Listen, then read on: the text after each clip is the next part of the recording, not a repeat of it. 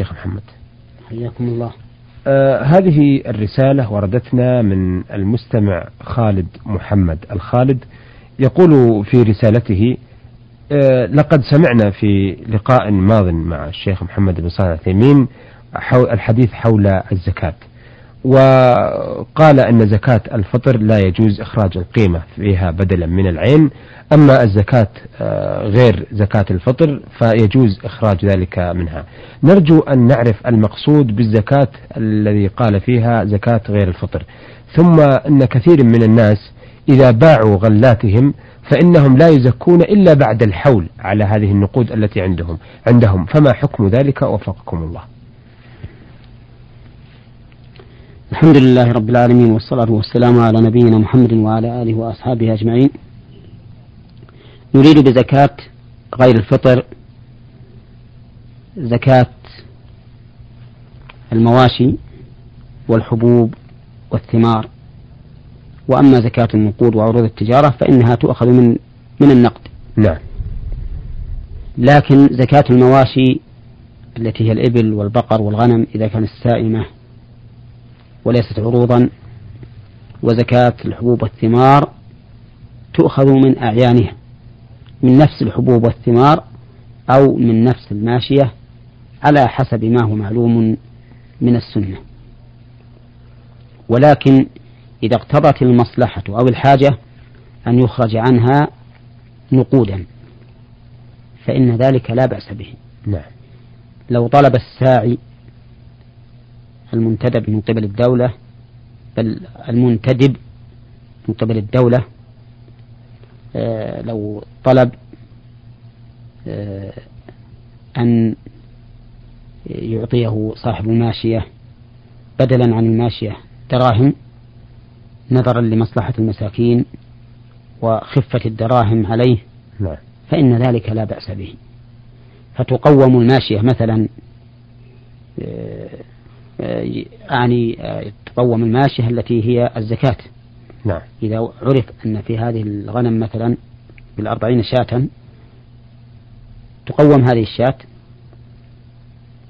بدراهم ويأخذها الساعي وكذلك في الإبل وكذلك في البقر كذلك أيضا في الحبوب والثمار إذا عرف الواجب منها والواجب في زكاة الحبوب والثمار معلوم بالإشاعة بمعنى أنه جزء مشاع وهو نصف العشر فيما يسقى بمؤونة وعشر كامل فيما يسقى بلا مؤونة. نعم. فإنه يجوز أن تخرج الزكاة من قيمته إذا بعته. كما لو دفعته إلى الصوامع. صوامع الغلال وأخذت عوضا عنه عشرة آلاف مثلا. فإنه يجوز أن تخرج الزكاة من هذه الدراهم. إذا كانت عشرة آلاف وهو مما يسقى بلا مؤونة كالذي يشرب صيحا نعم. ففي عشرة آلاف ألف ريال. وإذا كان يسقى بالمكاين ففي عشرة آلاف خمسمائة ريال. لا بأس أن تخرجها من قيمته. وقد نص الإمام أحمد رحمه الله على هذا كما ذكره صاحب الفروع عنه. نعم. وكذلك شيخ الإسلام ابن تيمية في الفتاوي ذكر أنه لا بأس به إذا اقترص المصلحة أو الحاجة. وهذا لا شك أن فيه مصلحة للدافع والقابض. أما الدافع فإنه أبرأ لذمته وأيسر عليه غالبا. وأما القابض فإنه أنفع له لأنه ينتفع بالنقود على وجوه متنوعة نعم. وأما الحبوب أو الثمار فإنه لا ينتفع بها إلا على وجه واحد وهو أكلها أو يبيعها ويكون بيعها بثمن رخيص يتضرر به هو نعم. هذا ما ما نريده في قولنا إنه يجوز دفع زكاة القيمة قيمة الزكاة في غير زكاة الفطر. نعم. نعم.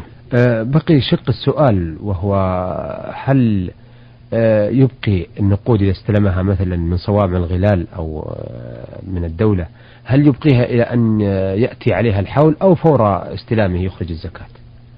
إذا كانت هذه الدراهم عوضا عن حبوب وثمار نعم. فإنه يجب إخراجها إخراج زكاتها فورا لأن الحبوب والثمار تجب زكاتها حين أخذها ولا تحتاج إلى الحول. نعم. وأما إذا كانت هذه الدراهم عوضا عن شيء ليس فيه زكاة بعينه كما لو كانت عوضا عن طماطم مثلا أو عن بطيخ أو عن خضر ليس فيها زكاة نعم. فهذه لا زكاة عليه فيها حتى يتم عليه الحول نعم. فهذا هو الفرق يجب أن يعرف الإنسان الفرق إن كانت هذه الدراهم عوضا عن شيء تجب الزكاة بعينه كالحبوب من قمح, من قمح و من قمح وذرة وشعير أو ثمر نخل أو ثمر عنب على المشهور من المذهب. نعم. فإن هذه يجب أداء زكاتها فورا. طيب. ثم إن حال الحول على هذه الدراهم وجب زكاتها أيضا زكاة دراهم تكون نعم طيب بالنسبة للسائمة أيضا تدخل مدخل أو مثلا مثل النبات مثل الحبوب وما الحبوب آه كذلك السائمة أيضا إذا إذا تم حولها يجب إخراج زكاتها. لكن إذا مثلا لو كان فيها عوض أو من هذا القبيل. آه، نفس الشيء. نعم. إذا باعها بعد وجوب زكاتها. نعم. لو فرض أن صاحب السائمة باعها بعد وجوب زكاتها. نعم. وجبت عليه الزكاة فورا. آه هناك ربما يتبادر إشكال في العامل على الزكاة. إذا أراد نقود مثلا بدل الشاة أو بدل الشياه أو بدل الإبل نعم. هل يعتبر رضا الدافع والآخذ أم يجبر صاحب الماشية مثلا أن يدفع نقودا بدل هذه لا بد فيها من رضا صاحب الماشية. نعم. لأن الأصل أنه وجب عليه زكاته من ماله. الأصل وجوب زكاته عليه من ماله نعم. ولكن إذا اتفق هو والساعي فإنه لا حرج في ذلك إذا اقتضته المصلحة نعم. أو الحاجة آه هذه رسالة وردتنا من الأخت ألف ميم عين العنوان الأردن شمال مدينة آه أربر من آه يقول تقول في رسالتها ما هو التأمين على الحياة وهل هو حرام أو حلال التأمين على الحياة ما أعرف ما أعرف معناه تماما. نعم. ولكني ما أظن أحدا يؤمن على الحياة لأن أجل الله إذا جاء لا يؤخر ولا ينفع فيه التأمين. وإذا كانت إذا كان التأمين يراد به أن الإنسان يدفع دراهم في مقابل أنه إذا مات يضمن لورثته شيء معين من المال فهذا حرام لأنه من الميسر. نعم. إذ أن الدافع مغامر فلا يدري أيكسب أكثر مما دفع أو أقل. وكل معاملة تكون دائرة بين الغنم والغرم فإنها من الميسر المحرم الذي لا يجوز. إلا ما استثناه الشرع في مسألة الرهان على الخف والنصل والحافر. نعم, نعم. آه سؤالها الآخر تقول إذا سلمت امرأة على زوج أختها هل هذا يصح أم لا؟ نعم يصح. يصح أن تسلم المرأة على زوج أختها بشرط أن تكون متحجبة وغير وغير متبرجة وبشرط أن لا, لا تصافحه. بيدها لأن ذلك محرم فلا يجوز أن تكشف وجهها ولا يديها لغير محارمها. وأما مجرد السلام فيجوز أن تسلم على أخي زوجها زو على زوج أختها وعلى أخي زوجها أيضا إذا لم يكن هناك خلوة. نعم, نعم. آه سؤالها الثالث تقول مات رجل وله أولاد وبنات وترك أرض وعندما قسموا الأرض سمح البنات أو سمحنا البنات إلى آه، لأخيهن الأكبر واليهن ولهن أخ أخوان غيره. فما الحكم في هذا؟ وشكرا لكم. الحكم في هذا أنه لا بأس به. نعم. لأنه لا يجب على الأخ أن يعدل في العطية بين إخوته وإنما الواجب العدل في العطية إذا كانت من الوالد لولده. وأما من الأخ لأخيه فلا حرج. يجوز أن تعطي أحد إخوانها وتحرم الآخر وأن تعطي أحدهم أكثر من الآخر لعدم وجوب المساواة. نعم. آه هذه الرسالة وردتنا من سعاد محفوظ من الشرقية. تقول في رسالتها أنا مدرسة في المدارس المسائية وفي أحد الأيام تغيبت عن المدرسة بسبب المرض والنظام لا يسمح بغياب المدرسة مع العلم بأن مديرة المدرسة اقتنعت بالغياب.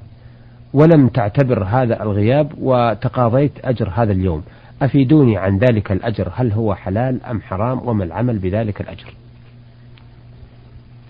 إذا تخلف الإنسان عن العمل لعذر فإن أقام عنه من يقوم مقامه فإنه يستحق الأجر كاملا. وإن لم يقم غيره مقامه فإن ذلك يرجع إلى ما تقتضيه الأنظمة أنظمة الحكومة التي يعمل فيها. فإذا كانت الأنظمة تقتضي أنه إذا تخلف يوما لعذر فإنه يستحق العوض كاملا فلا حرج عليك في أن تأخذ الراتب كاملا.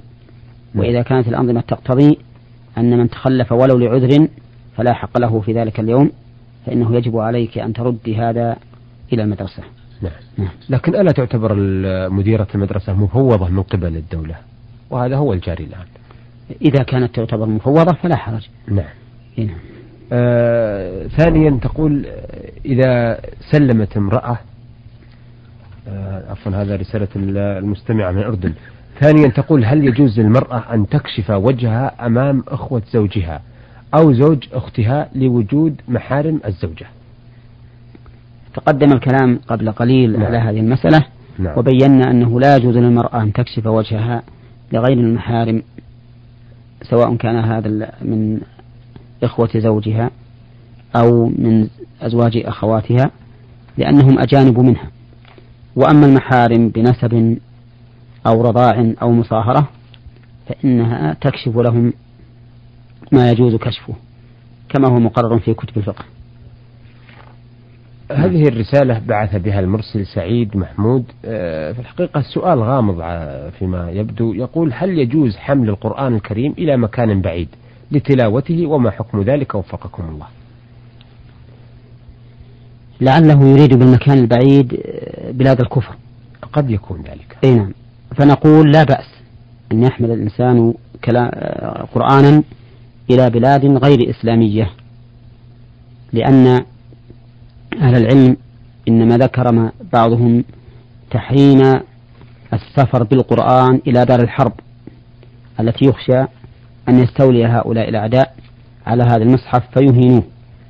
وأما بلاد بينها وبين بلدك معاهدة كما هو الجار المعروف الآن بين الدول فإنه لا حرج أن يستصحب الإنسان كتاب الله ليقرأ به وليقرئه غيره من المسلمين هناك. فيحصل النفع للجميع. والله موفق. آه هذه الرسالة بعث بها مرسل في جزازة ورقة ولم يذكر اسمه. يقول هل الإصابة بالعين حقيقة؟ نرجو توضيح ذلك. وكيف أن نعالج هذه الإصابة بالآيات القرآنية؟ وما هذه الآيات؟ وفقكم الله. الإصابة بالعين حقيقة.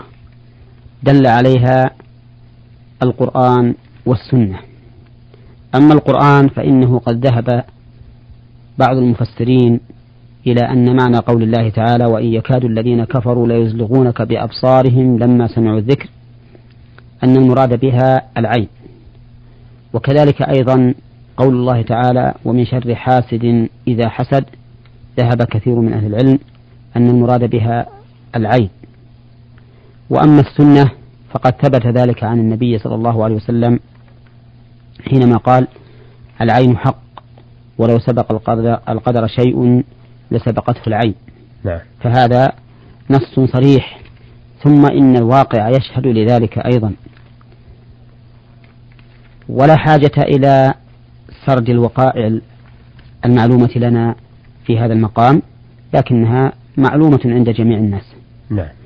وخير وقاية لها بل الوقاية منها نوعان أحدهما وقاية دافعة والثانية والثاني وقاية رافعة أما الوقاية الدافعة فهو أن الإنسان يستعمل الأوراد الواقية من العين وغيرها مثل آية الكرسي نعم. حيث قال الرسول عليه الصلاة والسلام فيها من قرأها في ليلة لم يزل عليه من الله حافظ ولا يقربه شيطان حتى يصبح. ومثل أن لا يظهر لمن اتهم بالعين بمظهر يخشى منه أن يثير هذا العائن.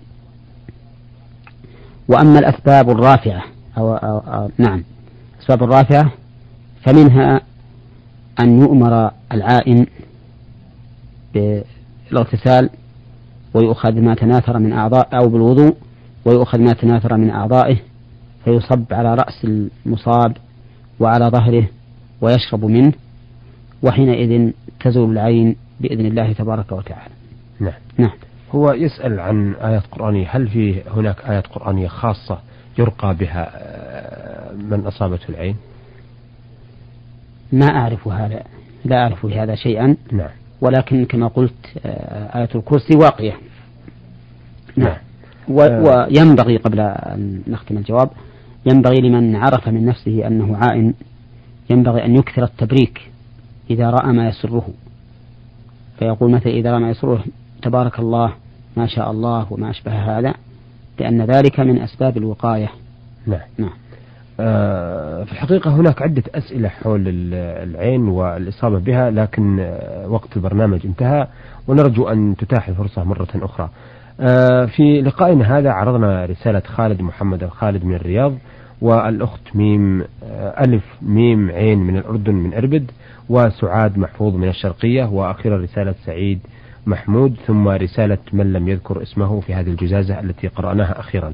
آه أيها السادة إلى هنا نأتي إلى نهاية لقائنا هذا الذي عرضنا فيه موردنا في رسائلكم من أسئلة واستفسارات على الشيخ محمد بن صالح عثيمين الأستاذ بجامعة الإمام محمد بن سعود الإسلامية في القصيم وإمام وخطيب الجامع الكبير بمدينة عنيزة.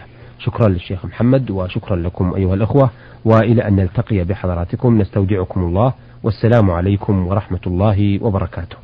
نور على الدرب. برنامج يومي يجيب فيه أصحاب الفضيلة العلماء على أسئلة المستمعين الدينية والاجتماعية. البرنامج من تقديم وتنفيذ سليمان محمد الشبانة.